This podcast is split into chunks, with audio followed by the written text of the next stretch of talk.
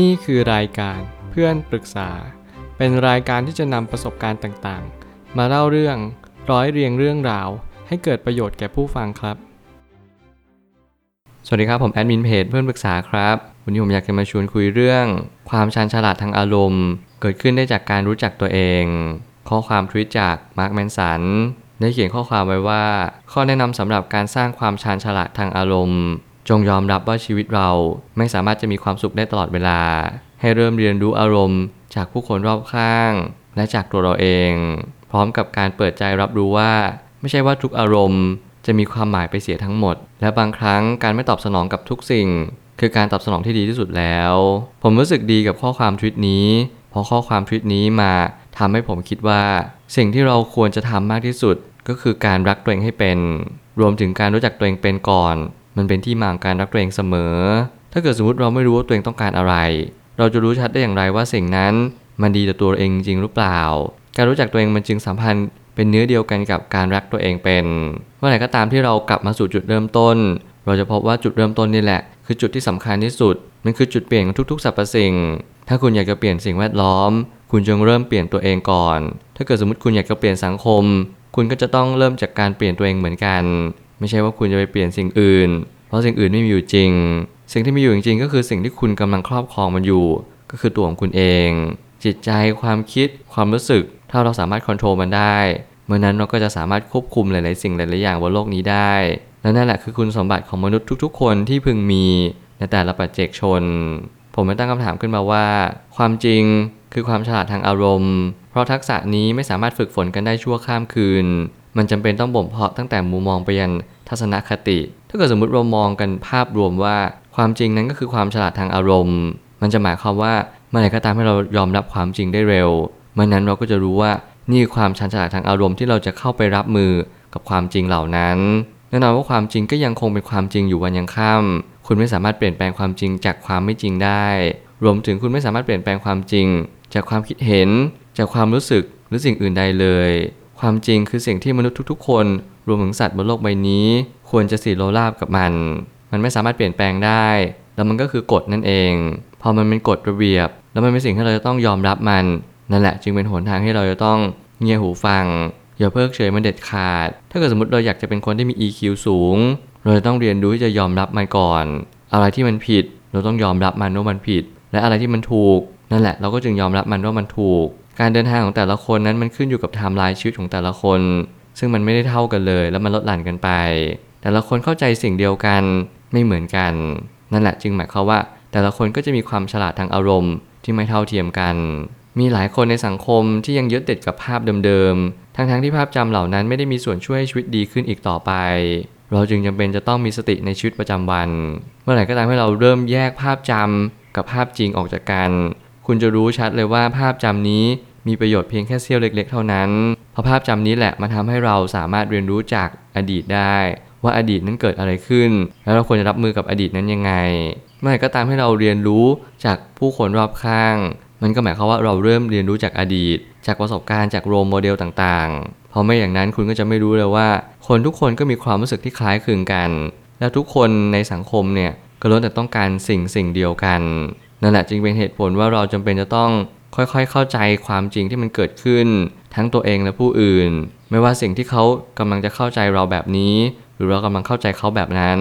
มันเกิดจากอะไรก็ตามแต่ เราจงเรียนรู้ว่าทุกอย่างสามารถที่จะเปลี่ยนแปลงได้ ถ้าเราตั้งใจที่จะเปลี่ยนแปลง แต่มันต้องเริ่มต้นจากตัวเราเองไม่ใช่ใครอื่น การมีสติในชีวิตเนี่ยมันจะช่วยให้เรามองภาพนั้นชัดขึ้น มันจะทำให้เราเข้าใจและยอมรับมันได้อย่างรวดเร็วที่สุด การรู้จักตัวเองได้แล้ว มันจะมีส่วนช่วยให้เรารู้จักผู้คนรอบข้างของเราไปด้วย และจุดเริ่มต้นของชีวิตอีกครั้งหนึ่ง ก็อยู่ที่ตรงรู้จักทุกสรรพสิ่งรอบข้างของเรา ข้อนี้คือข้อที่ผมเชื่อมั่นว่าเราทุกคนจำเป็นจะต้องเดินผ่านอย่างแน่นอน แล้วเราก็ควรที่จะมีเป้าหมายสูงสุด คือการรู้จักตัวเองเช็คเช่นเดียวกัน ใครที่ไม่รู้ว่าตัวเองต้องการอะไร คนเหล่านั้นเขาจะเดินแบบหลงทาง เขาจะไม่รู้เลยว่า คนที่เขากำลังเจอ คนที่เขากำลังสนทนา คือคนที่มีประโยชน์หรือว่ามีโทษต่อเขาเอง หลายครั้งเราสูญเสียเวลาไปหลายปี บางคนมากกว่าสิปี เพียงเพื่อเราจะพิสูจน์ว่าเขาเป็นคนที่รักเราจริง ๆ หรือเปล่า ผมเลยกล้าที่จะพูดว่าเราทุกคนนั้น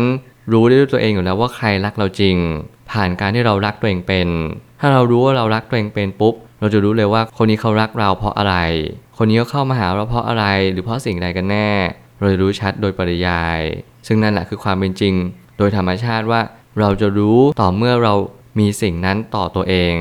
คุณมีความรู้ คุณก็เลยเอาความรู้นั้นเข้าไปห้องสอบ นั่นแหละคือความเป็นจริงพอคุณไม่รู้คุณก็มั่ว คุณกาผิดกาถูก แล้วคุณก็บอกคุณเก่ง สิ่งเหล่านี้จะไม่ใช่ฐานะของความเป็นจริง หรือว่าโชคชะตาที่คุณกำลังจะเจอ เพราะทุกอย่างไม่มีข้อบังเอิญ บางครั้งมีบางสิ่งที่พยายามบิดเบือนให้เราเข้าใจผิดไปว่า อารมณ์ที่เกิดขึ้นกับเรานี้ มันมาจากอะไรกันแน่ เหมือนรักกับหลง มันแยกออกยาก แต่พอมองได้อยู่ ผมเชื่อว่าโลกใบนี้มันมีเส้นบางๆ ระหว่าง รักกับหลง รักตัวเองกับเห็นแก่ตัว